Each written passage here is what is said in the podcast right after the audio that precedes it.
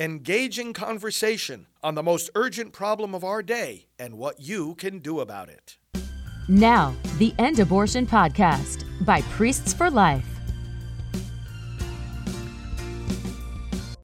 Well, hello, I'm Janet Morana, Executive Director of Priests for Life. Welcome to our program.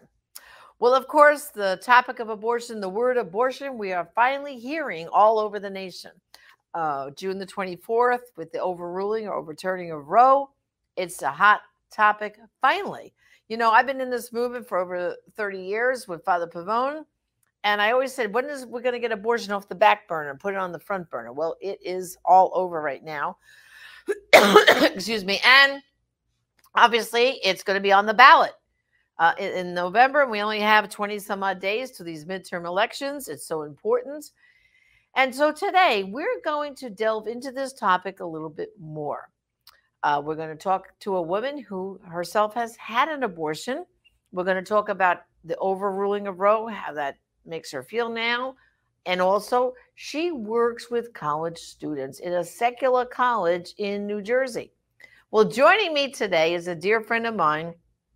She also co hosts the Catholic View for Women with me and Teresa Tomeo, as seen on EWTN. Welcome to the program, Mary. And of course, you did have an abortion in 1972. Just quickly give everyone the background of how that happened. Okay, yes, Janet. I became pregnant as a junior in high school. I was just 17 years old. Um, during that time, it was the sexual revolution, and so many things were happening. You know, young people were not educated uh, really on what could happen if you were having sex before marriage and I did become pregnant. And at the time, abortion was only legal in, I believe, the states of New York, California, and I think Colorado. It was uh, illegal in all other states. So uh, that was an opportunity. I finally got to a Planned Parenthood for a pregnancy test, and they directed me right into New York uh, for the abortion. Um, and at the time, you know, crossing state lines was not an issue, but also uh, we really didn't have any information except that I had to be 18, which I was not. I was 17, but they just instructed me to lie about my age. And I had to have the money. That was the main issue, is having the money uh, to pay for the abortion. Uh, so now they, they basically specifically said, don't tell them your age, correct? Correct. Oh, yes. uh, I was instructed really, really, during the process of Planned Parenthood. I was instructed not to tell my parents. There was no talk about adoption or other health. It was all about abortion because at the time, what they were trying to do was get young women like myself uh, to, you know, have abortions. They were really pushing uh, making abortion legal, and they the more you know women they got, it was a business, uh, the better off they would be. So yes, they I was instructed to lie about my age, not to tell anyone, and it would be a very simple surgical procedure that would be over in a matter of hours, and I could have no regrets or no after effects from. And of course, you had your abortion in one of the abortion clinics that was owned and operated by Dr. Bernard Nathanson, who was the architect of the abortion industry who later, of course, became full circle pro life. But immediately following that abortion, um, you know, just tell them quickly, you went into denial. Like, how did you deal with it? Well, I was in shock. Uh, it was a lot more, uh, of course, physically, emotionally, and even spiritually for a young girl to handle at that time. I was awake during the procedure. I also uh, got to the point that I wanted to leave, and you know, the nurse at that time, you know, we're talking a lot about coercion uh, is in the news lately, and the nurse really held me down and said, you know, you don't want to go, it's fine, just take a deep breath, you're going to be okay. Um, so they really were not concerned about you know myself as a young person, or of course the baby.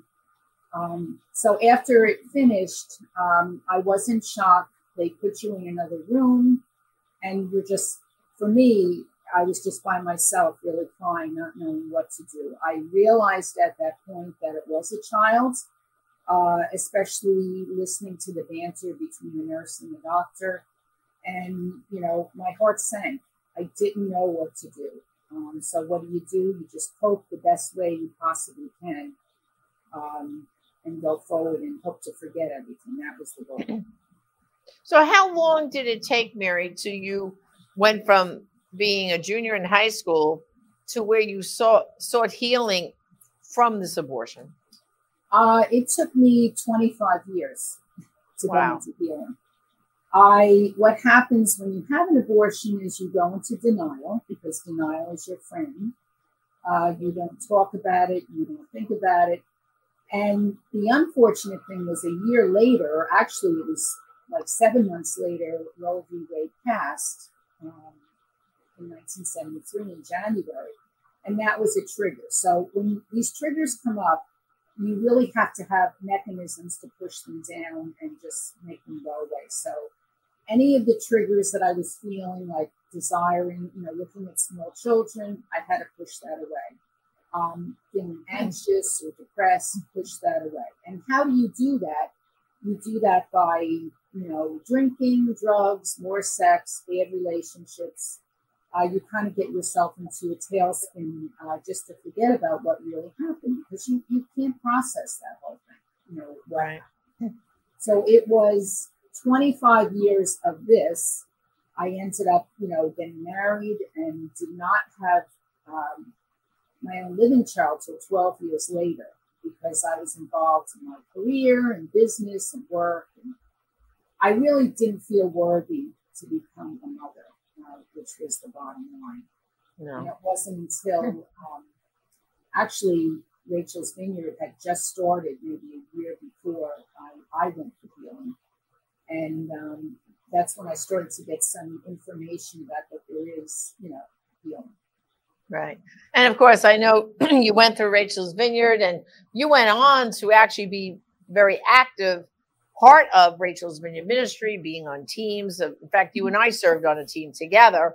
Right. And then, of course, you have been very outspoken uh, with your story. I know you've been part of Silent No More, coming to Washington every year, talking about your regret, telling about your story. I know you've spoken in many venues all over New Jersey, and of course, on the Catholic View, other media.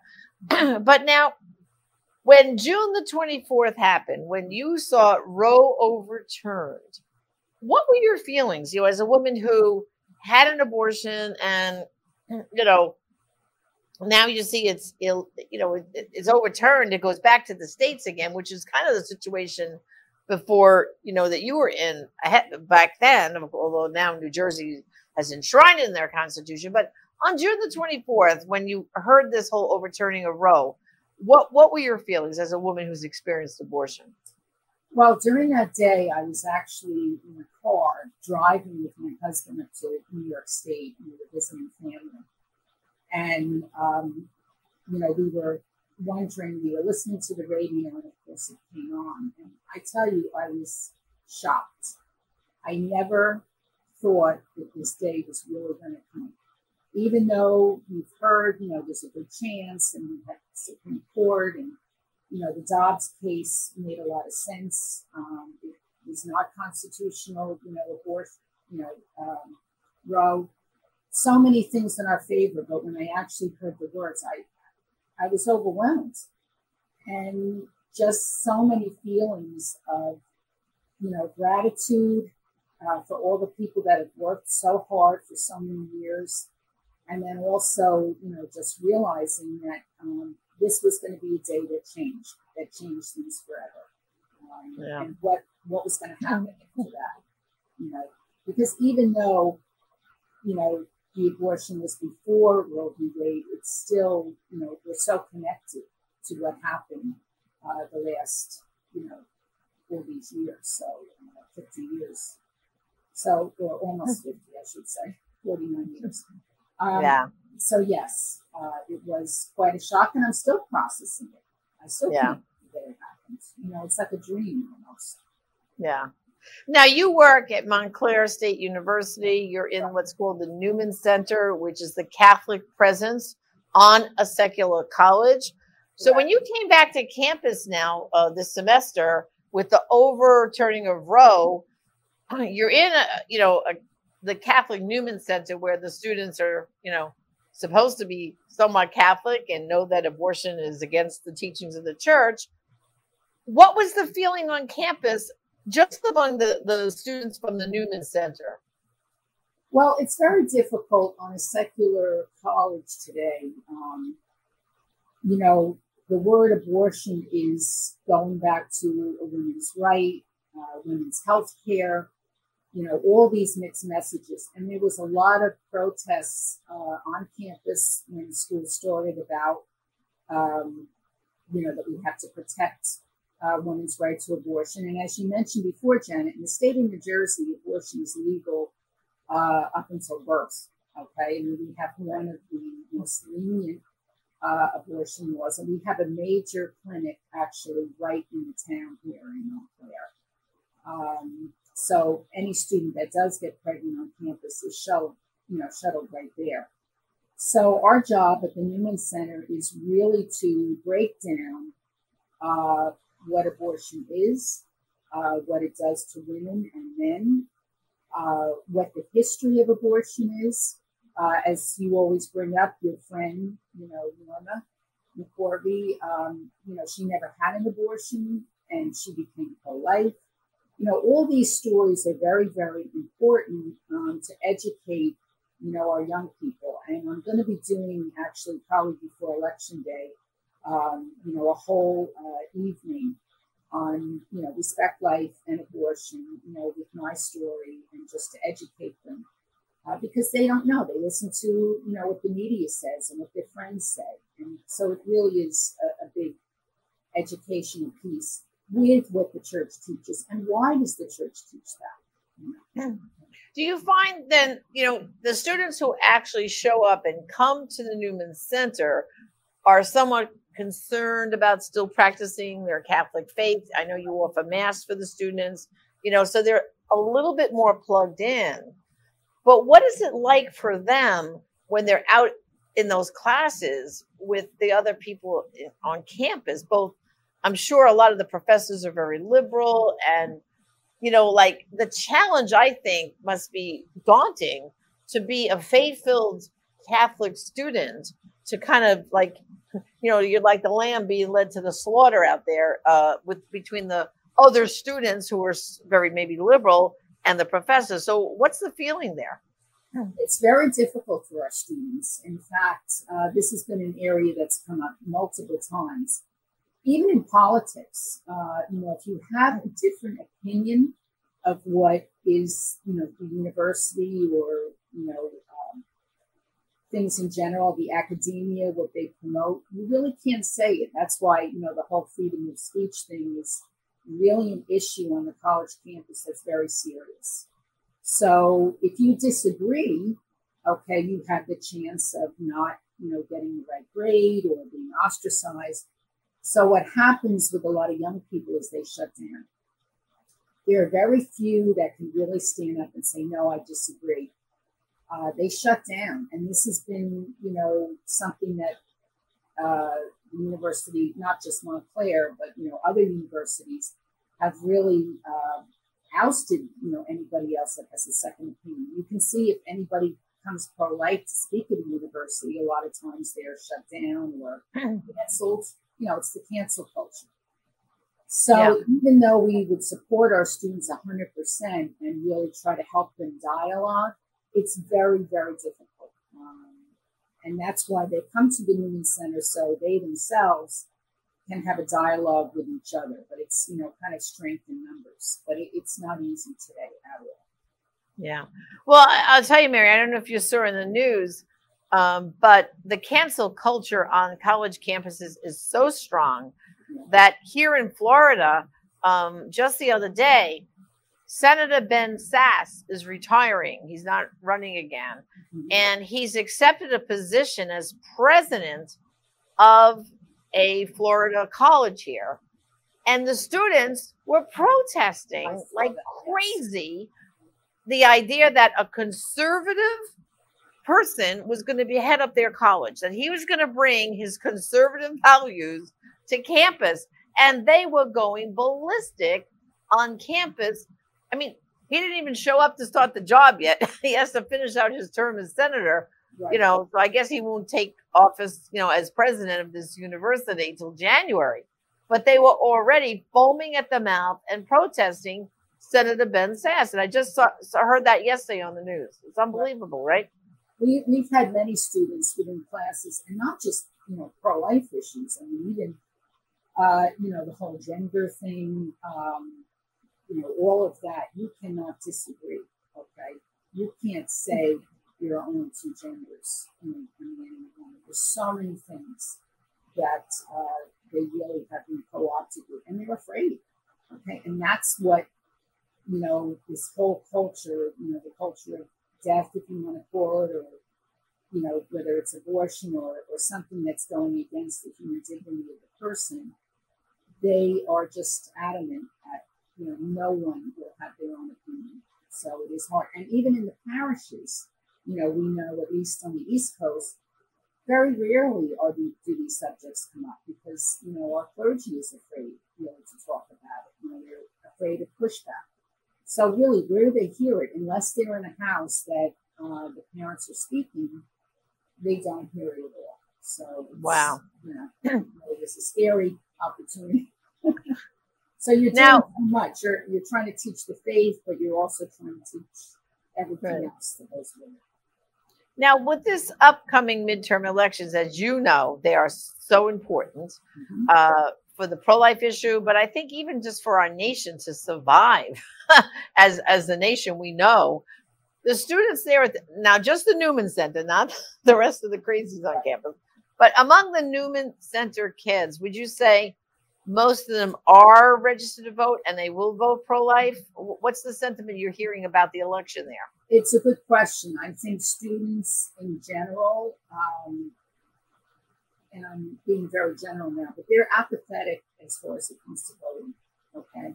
It's amazing how many students don't vote. They may be registered, but they don't vote. They really don't know the candidates or what they stand for. And, you know, they're kind of in the moment. With the pandemic, the last two and a half years, it has really had a huge impact, uh, you know, not just in people in general, but young people.